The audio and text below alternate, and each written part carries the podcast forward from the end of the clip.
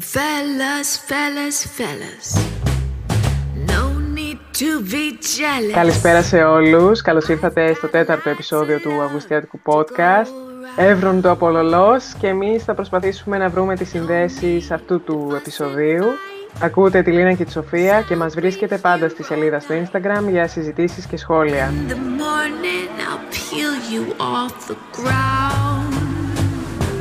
Τι ωραίο intro που έχουμε σήμερα. Καλησπέρα και από μένα. Στο τέταρτο επεισόδιο φαίνεται πως όλη αυτή η προετοιμασία που έχει προηγηθεί από τα επεισόδια 1, 2 και 3 αποδίδει εδώ και πως και το σενάριο είναι πια έτοιμο να φανερώσει τη δυναμική του και να ξεδιπλώσει ό,τι έχει σε όλα αυτά τα μέτωπα. Όλα φαίνεται να έχουν μπει σε μια τροχιά και εκεί που θα σου έλεγα ότι στα τρία προηγούμενα επεισόδια έχουμε μια πιο αργή, μια πιο ψυχολογική διανομή, εδώ πραγματικά βλέπουμε όλα να παίρνουν φόρα. Ναι. Αρχικά τα μέτωπα σε αυτό το επεισόδιο έχουν και μια κοινή πυροδότηση, δηλαδή ένα συμβάν που ξεκινάει από έναν ήρωα ο οποίος δυνάμει μπορεί να τους επηρεάσει όλους με μια κίνησή του, μια πρωτοβουλία του, ένα συμβάν. Αυτός δεν είναι άλλος από τον Αλέξανδρο Βαντουλάκη και βλέπουμε ακριβώς πως όταν ο Αλέξανδρος Βαντουλάκης πεθαίνει πυροδοτεί όλες αυτές τις εξελίξεις στο μέτωπο με τη Μαρία, στο μέτωπο με τον Μανώλη και τον Αντώνη που είναι στην Αθήνα και τα νέα μεταφέρονται και εκεί και δημιουργεί μια ενδιαφέρουσα δυναμική μεταξύ τους. Βέβαια, όταν αυτά τα νέα μεταφέρονται και στον Ανδρέας στις φυλακές, οπότε η αφορμή του επεισοδίου κατά κάποιο τρόπο έρχεται και στη μέση του και εκεί αρχίζει όλο το κομμάτι το δυνατό, πάρα πολύ ωραίο. Αλλά είναι ένα επεισόδιο που φαίνεται να είναι σαν συνέχεια του τρίτου, να παίρνει όλες τις αγωνίες μας από τα προηγούμενα επεισόδια, να τις παίρνει στο τετάρτο επεισόδιο, εκεί να λύνονται και με αφορμή αυτό το συμβάν μετά να προχωράμε σε έναν άλλο κύκλο επεισοδίων κατά τη γνώμη μου. Από πού να ξεκινήσουμε? Μανώλης και Αντώνης νομίζω. Τρούμπα δηλαδή. Τρούμπα, ναι. Νομίζω αυτό το βλέμμα που μας έχει αφήσει στο τέλος, ακόμα να το ξεπεράσω. Τι ξεχώρισες από αυτή τη συνάντηση, από αυτή την αγκαλιά? Αυτή η συνάντηση για μένα τέριαζε πάρα πολύ ωραία και με τον αποχαιρετισμό. Δηλαδή αυτές τις σκηνές τις θυμάμαι πάντα μαζί. Γιατί τη μία έχεις πως έρχονται και είναι σαν δύο ασύνδετοι κόσμοι να έρχονται σε επαφή. Να σμίγουν. Και από την άλλη όταν αποχωρεί ο Αντώνης βλέπεις πως έχουν βρει μια κοινή συνισταμένη και δεν είναι άλλη από αυτήν προχώρα τη ζωή σου και του αφήνει βέβαια και αυτό για τη Σοφία, αυτό για τη μικρή Σοφία που ρωτάει ο Μανώλης. Οπότε αυτές οι συναντήσεις εχμαλωτίζουν τη σύνδεση δύο κόσμων και αυτό είναι που πρακτικά νιώθω να συμβαίνει και σε όλες τις υπόλοιπες σκηνές του στο επεισόδιο. Πρέπει να φύγεις. Να προσέχεις τον εαυτό σου. Άσε τι κάνω εγώ, κοίτας εσύ τι θα κάνεις. Ψάξε βρες μια κοπέλα και φτιάξε τη ζωή σου και μην ξανακοιτάξεις ποτέ πίσω. Σοφία. Είναι καλά. Μεγαλώνει με τη Μαρία και τον Νίκο. Δεν ξέρει τίποτα. Εγώ σε αυτή την σύνδεση των δύο σκηνών που λες θα προσέθετα και την μεσαία σκηνή. Δηλαδή, μεσαία όταν λέω εννοώ την σκηνή που μαλώνουν. Mm-hmm. Γιατί εκεί με έναν τρόπο εγώ πραγματικά αισθάνθηκα ότι κάτι ξεδιαλύνεται ανάμεσά τους. Κάτι έχει υποθεί που είναι πραγματικά στα αλήθεια η ουσία. Και δεν είναι άλλη από την Άννα. Ναι. Γιατί σε αυτό το επεισόδιο βλέπουμε πως ο Αντώνης διαπραγματεύεται την φιλία με τον Μανώλη και πως η Άννα έρχεται άλλοτε για να τους συνδέσει, άλλοτε για να τους αποσυνδέσει. Δηλαδή σε ό,τι αφορά τη φιλία πηγαίνει εκεί με πρόθεση να δει, να παρατηρήσει, να τον βοηθήσει. Προς τη μέση βλέπουμε πως αυτό καταλαβαίνει ότι είναι κάπως ανέφικτο. Όταν μάλιστα του λέει ότι την βαρέθηκα, νομίζω εκεί είναι ένα πολύ κομβικό σημείο και πως στο τέλος η αποχώρησή του κάτι έχει να πει για αυτή τη σχέση τους. Σε αυτή τη σκηνή που λες που λέει ότι τη βαρέθηκα, το ωραίο είναι πως μετά τον καυγά βλέπουμε ότι ρίχνει πάρα πολύ στον εαυτό του ο Αντώνης ότι εγώ την σκότωσα. Που αυτό για μένα ήταν κάπως ακατανόητο όταν το έβλεπα. Από την άλλη η δική μου ερμηνεία είναι ότι αυτή ακριβώς η φράση είναι που δίνει και το πάτημα στον Μανώλη να του πει αυτό που και αυτός χρειάζεται να ακούσει. Δηλαδή Όχι, δεν το έκανες εσύ. Ο Ανδρέας το έκανε μπροστά σε όλους. Αλλά να πάρει το βάρος από πάνω του, αυτό λες. Ναι, αλλά αυτό συμβαίνει ταυτόχρονα και για τους δύο αυτούς άντρες, όπως όταν του λέει να προχωρήσει με τη ζωή του στην τελευταία σκηνή που είπα και πριν, πρόκειται για συμβουλές τις οποίες και ο ίδιος πρέπει να ενστερνιστεί, ναι, προκειμένου να λυτρωθεί, γιατί ο Αντώνης του λέει ότι πιστεύει ότι φεύγει και δεν έχει βοηθήσει καθόλου και πραγματικά έτσι φαίνεται να είναι, αλλά ίσως τελικά κάτι να έχει κάνει. Δεν ξέρω, πραγματικά εγώ αισθάνομαι ότι ο Αντώνης κάπως δυσκολεύεται να κατανοήσει αυτόν τον κόσμο που ζει ο Μανώλης, γιατί άλλη πραγματικότητα του έχει παρουσιαστεί μέσα από τα γράμματα και άλλη πραγματικότητα βλέπει εδώ τώρα. Δηλαδή... Ναι, μα σκέψου και την έκπληξη όταν αντικρίζει όλο αυτό της τρούμπας ή όταν έχει αυτή την κοπέλα που του λέει ιστορίες για γρίους για να φύγουν μακριά και να τους προσφέρει μια ζωή. Αυτό όλο του φαίνεται εξωπραγματικό, εξωκοσμικό. Μιας που ανέφερες αυτή τη σκηνή, να πω ότι έτσι όπως κρέμεται και το χέρι, που πολύ ωραία ατμόσφαιρα χτίζει εκεί πέρα, είναι καταπληκτικό. Μου φαίνεται ότι ο Αντώνης είναι κάπως έξω από τα νερά του, είναι κάπως αμέτωχος, παρακολουθεί τον Μανώλη, θέλει να φύγουν, είναι κάπως αδιάφορος απέναντι σε όλο αυτό που του παρουσιάζει. Και ότι τον παρατηρεί και με έναν τρόπο, δηλαδή όταν κάθονται σε αυτό το καφενεδάκι που έχει απέναντι το Λόλα, βλέπεις πως τον αφουγκράζεται πραγματικά, τον κοιτάει, περιμένει την αντίδρασή του. Δηλαδή αυτή η σκηνή που πάλι αποκαλύπτει αυτό ότι με έψαξε κανείς. Πολύ σημαντικό για τον ήρωα που έχει απομακρυνθεί από όλους και από όλα, χωρίς βέβαια και ο ίδιος να έχει αναζητήσει ποτέ κάποιον άλλον. Είναι κάπως αποκαλυπτική αυτή η σκηνή για τον ήρωα, ότι κανείς δεν τον έψαξε. Η απάντηση είναι ακόμα πιο, σαν μια μαχαιριά είναι, που λέει κανείς, με ένα έτσι ύφος πολύ ταθερό, πολύ, σου λέω την αλήθεια. Έτσι όπως είναι. Όπως είναι. Γιατί έτσι κάνουν και οι φίλοι, γιατί μόνο έναν φίλο φαίνεται να έχει αυτή τη στιγμή, άντε και την Αγάθη που όμως την βρήκε εκεί. Ναι, δεν ξέρω, μπορεί, πάντως άμα προσέξεις μετά που πάει στο γενικό πλάνο, η έκφραση του Μανώλη είναι πραγματικά αφοριστική με έναν τρόπο. Ναι. Πάντως ο Αντώνης γίνεται ένας κρίκος σύνδεσης, γίνεται και μια ελπίδα και για την Αγάθη που συζητάει μαζί του και θέλει και εκείνη να ρωτήσει τις απορίες της, αλλά δεν μπορεί και ακριβώς να πάρει απάντηση. Για την Αγάθη ο Αντώνης της μοιάζει σαν μιας σανίδα σωτηρίας για τον Μανώλη. Ναι. Σαν μια ελπίδα που θα έρθει και θα τον μεταμορφώσει κάπως. Άλλο που ούτε τη δύναμη έχει, ούτε και η σχέση τους είναι σε αυτό το βαθμό που μπορούν να σπρώξει ο ένας τον άλλον τόσο βαθιά. Να σου πω κάτι, δεν χρειάζεται πάντα να είσαι πολύ στενός με τον άλλο για να σπρώξεις κάποιον, αρκεί να του βγάλεις μια σκέψη έτσι ώστε ο ίδιος να ταρακουνηθεί. Και νομίζω ότι στην προκειμένη ο Αντώνης το κάνει, άλλο που δεν έχει φανεί ακόμη στη σειρά η επίδραση αυτού ακριβώς, αλλά σε ό,τι αφορά τη σχέση με την Αγάθη, νομίζω ότι αυτό που μένει στάσιμο σε αυτή τη συνάντηση είναι ότι η Αγάθη δεν παίρνει τις απαντήσεις που ψάχνει, μήπως και η ίδια βοηθήσει τον Μανώλη με τον τρόπο της. Ναι, γιατί κάπως διακόπτει ο Μανώλης και εκεί δεν υπάρχει συνέχεια. Ναι. Μην πιστεύεις κουβέντα, κύριε Αντώνη μου. Εμένα άκου. Κάθε τρεις και λίγο τον μαζεύω από τις σκάλες. Αν δηλαδή προλάβει και φτάσει μέχρι τις σκάλες και δεν σου οργιστεί σε κανένα πεζοδρόμιο. Τον περασμένο μήνα τον χτυπήσαν άσχημα. Γι' αυτό πήρε το θάρρος και σου γράψε. Φοβήθηκα. Πω, θα με πέρασες για διάκριτη. Ότι διαβάζω ξένα γράμματα. Δεν. Εντάξει. Εκείνη η Άννα τι του ήταν ακριβώς. Αυτό μόνο δεν κατάλαβα.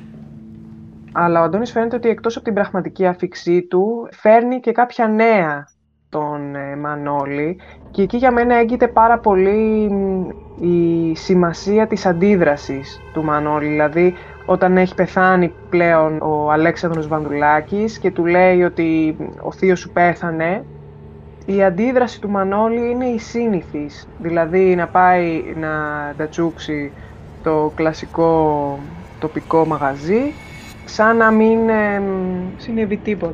Σαν, ναι, έτσι φαίνεται για τον Αντώνη, γιατί για τον ίδιο αυτό έχει γίνει μια μια κατάσταση πλέον, μια κατάσταση διαχείρισης. Αισθάνομαι, και όταν του το λέει κιόλας ότι εγώ σου το είπα αυτό και εσύ δεν αντέδρασες, πάλι η αντίδραση είναι ήπια, σαν να έχει μεγάλη ενσυναίσθηση και ο ίδιος ο Μανώλης ως προς το πώς αντιμετωπίζει τα πράγματα, όπως και στη συνέχεια της σκηνής μετά που τον βάζει κάτω να τον χτυπήσει, ο Μανώλης δεν αντιδράει. Γιατί? Ναι. Δεν ξέρω γιατί. Δεν αντιδράει γιατί δεν έχει και κάποιο δίκιο την αντίδρασή του, με την έννοια ότι δεν είναι η φυσιολογική. Είναι η φυσιολογική για το Μανώλη. Ναι, με την έννοια ότι πλέον δεν έχει κάποιο ενεργειακό απόθεμα για να δράσει, να στενοχωρηθεί, να λυπηθεί, να θυμώσει, να παράξει κάποιο συναίσθημα, και αυτό είναι που κάνει αυτό το ρόλο κάπως κοινικό απέναντι στους άλλους. Ναι, μα αυτή η κοινικότητα δεν φαίνεται και σε αυτή τη φράση που μόλις είπαμε πριν, δηλαδή ότι πώς μπορεί να πεις στον φίλο σου, τον κολλητό σου, ότι «οκ, από τον ξαδελφό σου το περίμενα», του λέει, «αλλά από σένα» και να του πεις μετά τέτοιο πράγμα. Αυτό είναι πολύ ειλικρινές, αλλά και πολύ δύσκολο και κάπως προκλητικό. Γι' αυτό και του επιτίθεται προφανώς. Αλλά κάτι έχει υποθεί εκεί πολύ και ως προς το χαρακτήρα του αποκαλυπτικό, νομίζω. Δεν ξέρω, εγώ σίγουρα αυτή τη σκηνή που τον χτυπάει την έχω πολύ ψηλά και μου άρεσε και η συνέχεια της, δηλαδή αυτό το που σηκώνονται, που περπατάνε μετά μαζί, μου άρεσε πάρα πολύ. Εγώ νομίζω από όλες τις σκηνές Μανώλης Αντώνης στο επεισόδιο, κρατάω πιο πολύ την πράσινη σκηνή. Γιατί μου άρεσε πάρα πολύ και τα κοντινά, μου άρεσαν πάρα πολύ οι αντιδράσεις, το πώς χτυπάει στο ποτήρι, το χέρι. Πολύ ωραία αντίδραση αυτή, να χτυπάει το χέρι στο ποτήρι. Ωραία, πολύ ωραία. Πιστεύεις ότι ο Μανώλης περίμενε να ακούσει κάτι διαφορετικό, ότι κάποιος τον αναζήτησε ποτέ? Τώρα μου ήρθε αυτό, τώρα που το λες. Δεν νομίζω, όχι. Ναι. Όχι. Αλλά είναι αυτό ότι, ξέρεις, η ελπίδα που θα είναι τελευταία. Ναι, αυτό. Ναι. Αυτή τη σκηνή σου λέω, την πράσινη, για την ταξική τρούμπα και αυτή. Και μου άρεσαν και οι αγκαλιές πολύ, και η πρώτη και η τελευταία. Ναι. Πολύ ωραίες αγκαλιές, αντρικές αγκαλιές.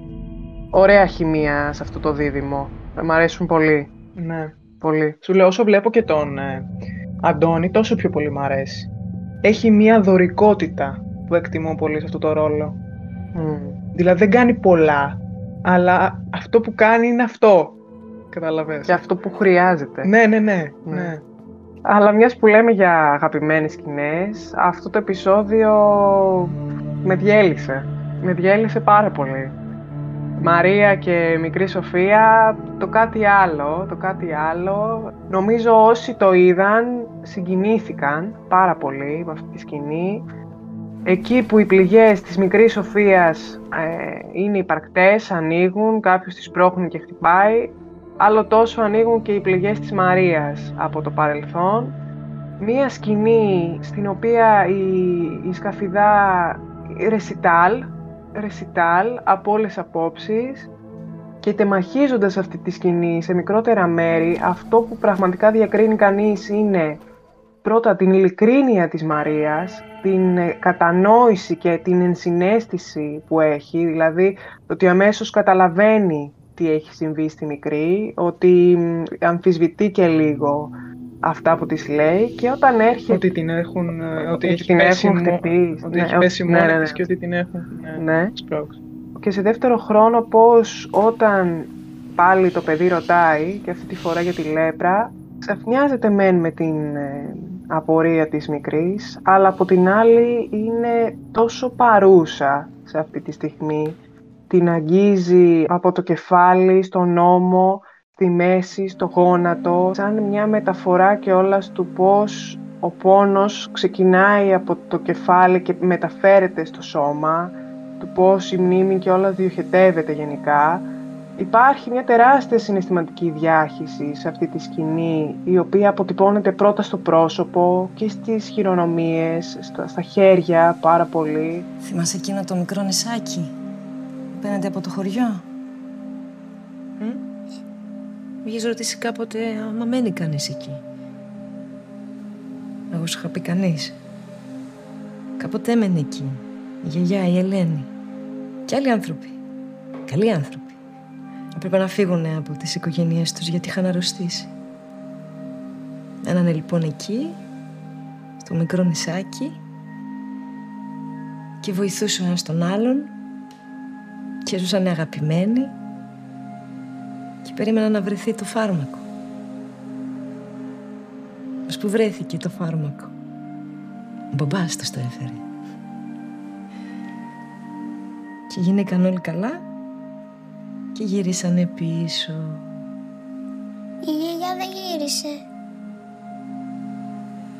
Όχι, αγάπη μου. Η γιαγιά δεν γύρισε. Ήσουν κι εσύ εκεί, στο νησάκι. Ναι. Εγώ μπορώ να τη βλέπω αυτή τη σκηνή και να κλαίω κάθε φορά. Κάθε φορά. Ναι. Και είναι δύο τα σημεία που με διαλύουν. Το ένα είναι το σημείο που λέει η Μαρία «καλοί άνθρωποι». Εκεί δηλαδή με διαλύει αυτό που λέει «καλοί άνθρωποι», γιατί θυμάσαι τη Μαρία στο νησί, θυμάσαι τη Μαρία στη Σπιναλόγκα και όλη αυτή την καλοσύνη, και το λέει Μαρία αυτό. Και το δεύτερο σημείο είναι «ήσουν και εσύ εκεί στο νησάκι» και λέει «ναι». Και όλο αυτό φυσικά με την Ελένη που δεν επέστρεψε ποτέ. Και ότι ο μπαμπάς τους το έφερε το φάρμακο. Ναι, ναι, ναι. Αυτά τα δύο σημεία είναι για μένα... Εκεί δηλαδή είναι όλο το συναίσθημα για μένα. Σε ό,τι αφορά το σενάριο. Σε ό,τι αφορά τις ερμηνείες... Παντού. Παντού. Ναι, δεν ξέρω. Ή θα την έβαζα σκηνή του επεισοδίου, μάλλον. Μη σου πω και παραπάνω το επεισοδίου. Μία από τις top γενικά. Αλλά αν αρχίσουμε να λέμε από τώρα top γενικά, άστο. Δεν ξέρω, μπορώ να τη βλέπω και να συγκινούμε. Και με πόση συγκίνηση και η Μαρία το λέει όλο αυτό. Και πώς και το κοριτσάκι παρακολουθεί και στο τέλος της πιάνει το χέρι. Μια αντίδραση που είναι τόσο πολύ της Μαρίας. Ναι. Και η αγκαλιά δηλαδή μετά που ακολουθεί. Και πώς ξέρεις, στην πραγματικότητα μια αγκαλιά θες, ένα χέρι. Είναι σαν αυτό το χέρι που της είχε δώσει ο Γιώργης για να τη βγάλει από τη βάρκα όταν γύρναγε στη Σπιναλόγκα. Και το ωραίο με αυτή τη σκηνή είναι ότι μιλάει στο παιδί για τη λέπρα, της το αφηγείται. Η αλήθεια νικάει την οποιαδήποτε προκατάληψη, την οποία μπορεί να φέρουν τα άλλα παιδιά, τη μικρή Σοφία από πριν. Είναι μια σκηνή πάρα πολύ δυνατή, που συμπέρασμα αυτής για μένα, εκτός από όλο το περιεχόμενο, είναι και ότι η αλήθεια πάντα νικάει την κακοβουλία, την ιστεροβουλία άλλων, την αρνητική προκατάληψη. Και αφού το ξέρει το κοριτσάκι αυτό για την μητέρα της, δεν υπάρχει καμία ντροπή γι' αυτό. Αυτό θέλω να πάρω εγώ από αυτή τη σκηνή και νομίζω το βγάζει κιόλας. Δεν ξέρω τι άλλο μπορούμε να πούμε. Δεν ξέρω. Καλύτερα να τη δει κάποιος στη σκηνή και... Ναι. Πάντως σίγουρα θα έλεγα πως αυτή είναι η πρώτη σκηνή της Σκαφιδά ως Μαρία που καλείται να περάσει ένα πολύ δύσκολο συναίσθημα. Εγώ νομίζω ότι έχει τις πιο δύσκολες σκηνές στη σειρά. Δεν ξέρω, αυτή είναι η εντύπωση που έχω. Έχει συναισθηματικά να διεκπεραιώσει έναν πάρα πολύ δύσκολο ρόλο και ακριβώς λόγω του πολύ κεντρικού της και πρωταγωνιστικού της ρόλου σε όλες τις ιστορίες, παίζει με όλους και διαχειρίζεται κάπως αλληλεπιδραστικά και τις αντιδράσεις όλων των υπόλοιπων χαρακτήρων, οπότε αυτό ναι, κάπως δυσκολεύει τον ρόλο αυτό, πιστεύω, αλλά... Είναι κατεξοχήν απορροφητικός ρόλος, με την έννοια ότι πάντα και τις ερωτήσεις αυτή δέχεται, και με τον Ανδρέα πρέπει να λάβει πάρα πολλά, και με τον Ντρετάκη πρέπει κάτι να διαχειριστεί άλλο εκεί. Είναι πολύ σύνθετο το πράγμα. Δεν νομίζω ότι ο ρόλος της είναι η συναρμολόγηση όλης της άλλης πλοκής. Αυτό, και εντάξει, έχει πάρα πολύ καλή χημεία με όλους. Ναι. Πάντως με κόμβο τον Αλέξανδρο Βαντουλάκη που είπα και στην αρχή του podcast, βλέπουμε πως σε αυτό το επεισόδιο, αφού πεθαίνει ο ίδιος, βλέπουμε πως και όλες τις προηγούμενες συναντήσεις που έχουμε δει στα προηγούμενα επεισόδια και τώρα μετά από αυτή την σκηνή που νομίζω ότι έχει σημασία που έρχεται πριν από ότι έπεται μετά, το ότι όλη η περιουσία του Αλέξανδρου Βαντουλάκη μεταφέρεται στη μικρή Σοφία είναι αυτό που γίνεται το δυσδιαχείριστο στοιχείο και του ρόλου της Μαρίας και η πηγή των προβλημάτων μετά. Ναι, γιατί ακόμα και στην κηδεία βλέπουμε μια σκηνή που αχνοφαίνεται η ένταση, μάλλον δεν αχνοφαίνεται, είναι εκεί και υπάρχει, μεταξύ των αδελφών πρωτίστως, δηλαδή αυτές είναι ικανές να φαγώνονται μεταξύ τους και σε δεύτερο επίπεδο πώς φαίνεται και μια υποχώρηση από πλευράς Μαρία και Κυρίτσης, το ότι δώσε την κούκλα και μια επιμονή από το παιδί, πολύ ωραία.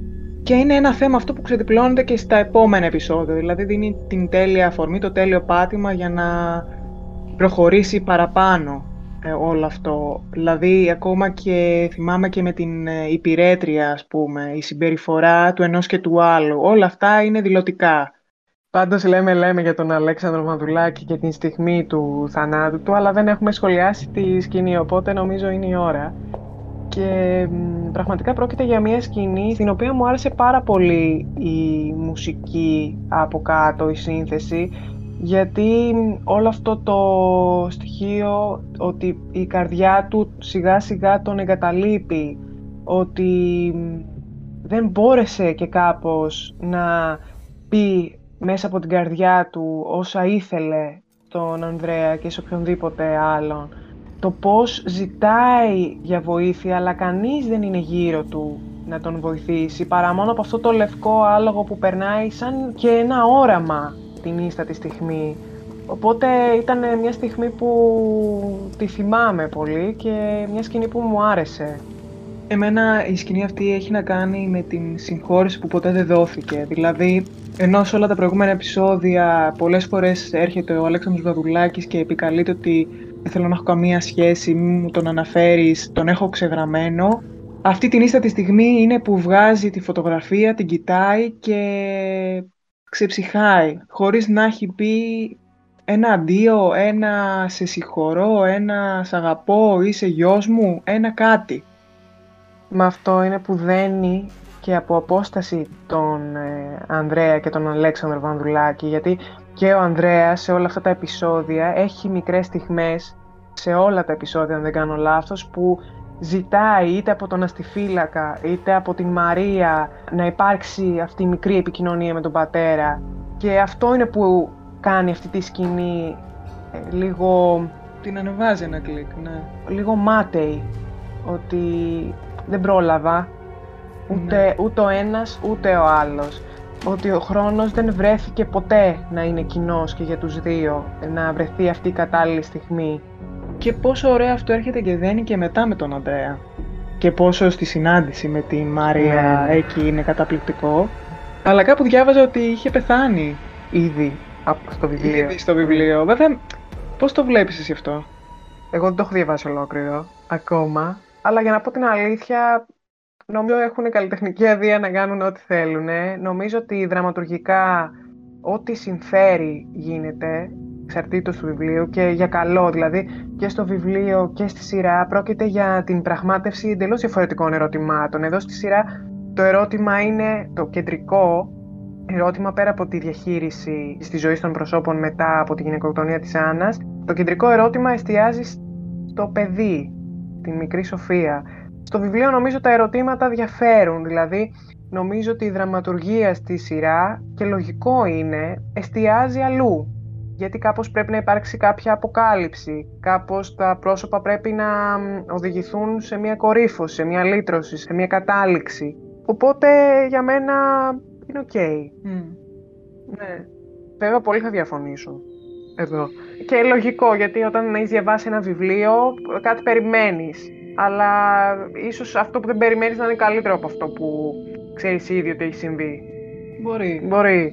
Πάμε να περάσουμε στον Ανδρέα. Φυλακές. Και Χρόνοι. Ξέρεις, Λίνα, πόσο πολύ μ' αρέσουν εμένα οι σκοτεινοί χαρακτήρες, οι μυστηριώδεις χαρακτήρες. Το έχεις καταλάβει. Το έχεις καταλάβει, ναι. Δεν κρύβομαι κιόλας. Και ο Χρόνης είναι ένας από αυτούς τους χαρακτήρες. Κάτι εξοχήν παράδειγμα βασικά.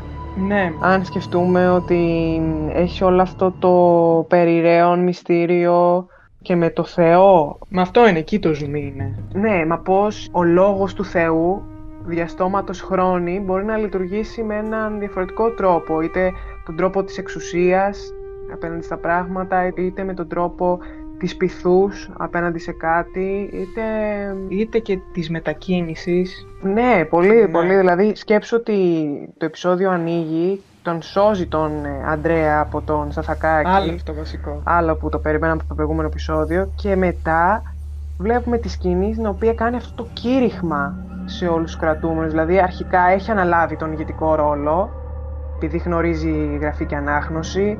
Έχει ακριβώς κατάληξη και συμπέρασμα σε όλα αυτά που λέει, δηλαδή δεν μιλάει για να μιλάει και λέει το λόγο του Θεού. Έχει κάποιο συγκεκριμένο μήνυμα που θέλει να περάσει και το μήνυμα που τον εξυπηρετεί. Μια στόχευση. Ακριβώς. Και ακριβώς αυτό είναι που κάπως τραβάει το βλέμμα του Ανδρέα πάνω του, γιατί πέρα από το γεγονός που του χρωστάει, του εισαγωγικών, που τον έσωσε, είναι ότι αυτό κάπως τον παραξενεύει. Πάρα πολύ.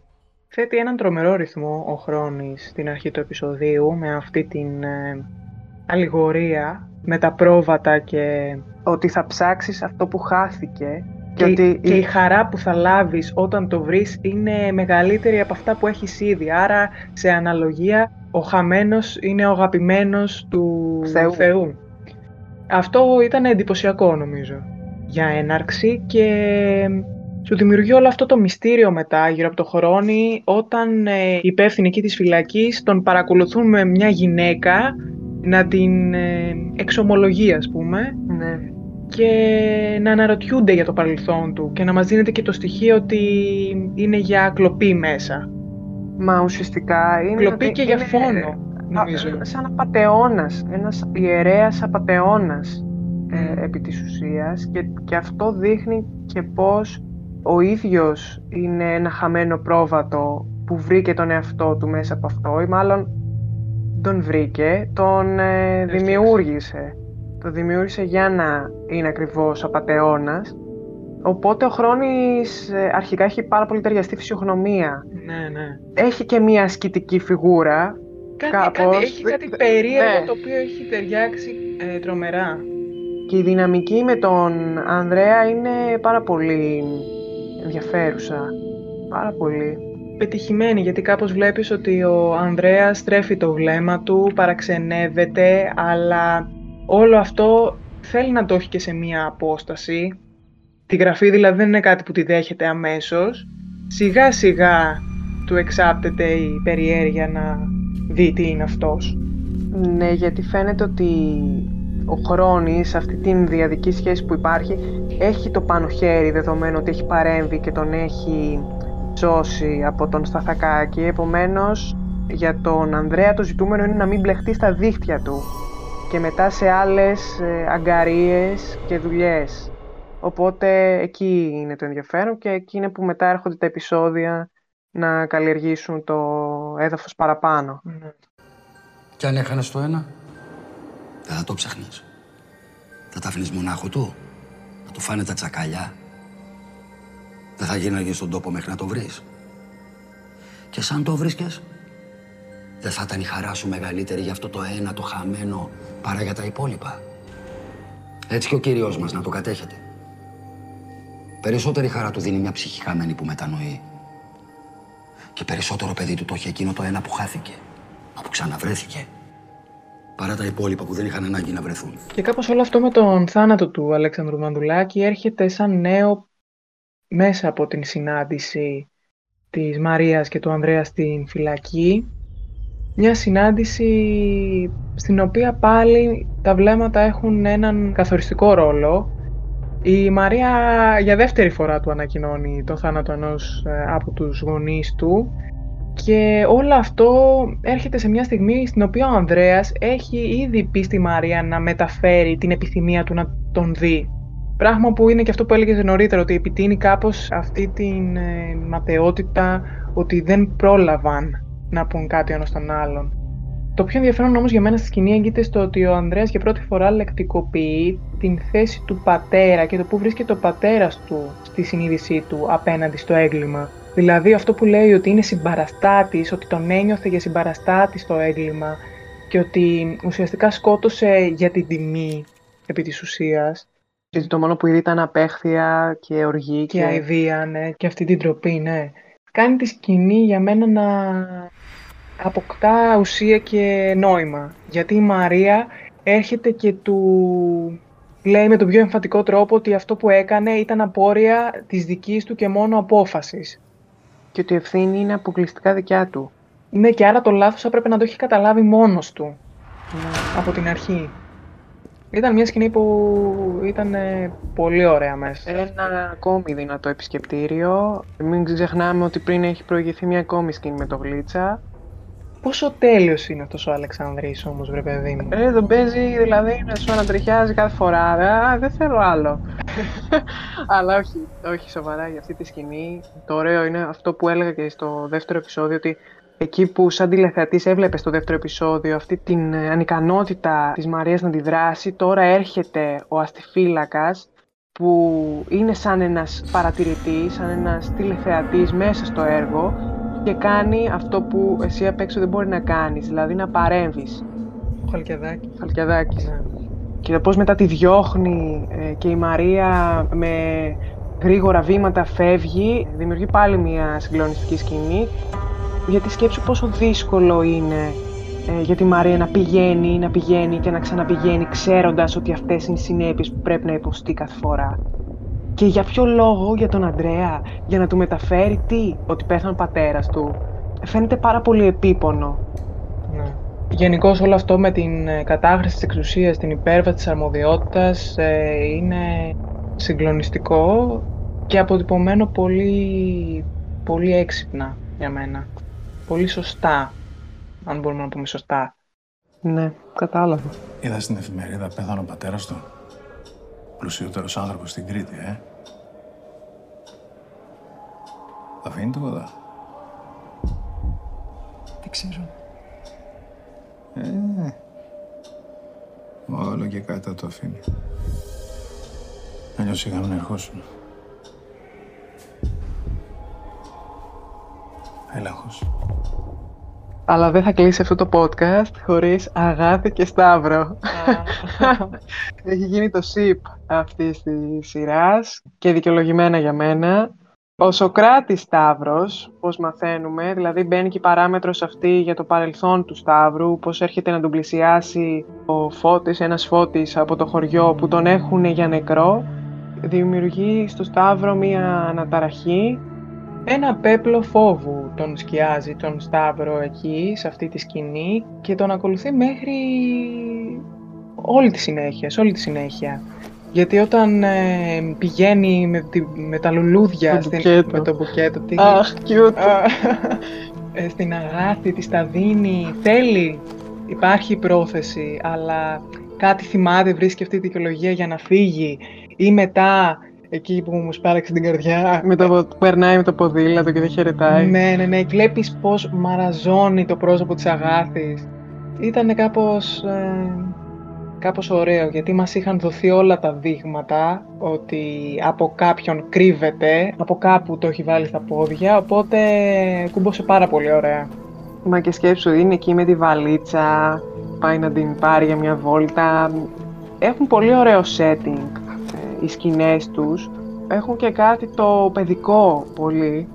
Να πούμε ότι κάνει και σκηνογραφία ο Χαλκιάς, που δεν χάνεις ποτέ, νομίζω. Δηλαδή και από το νησί και Μέλισσες, νομίζω κάνει και Παράδεισο των Κυριών.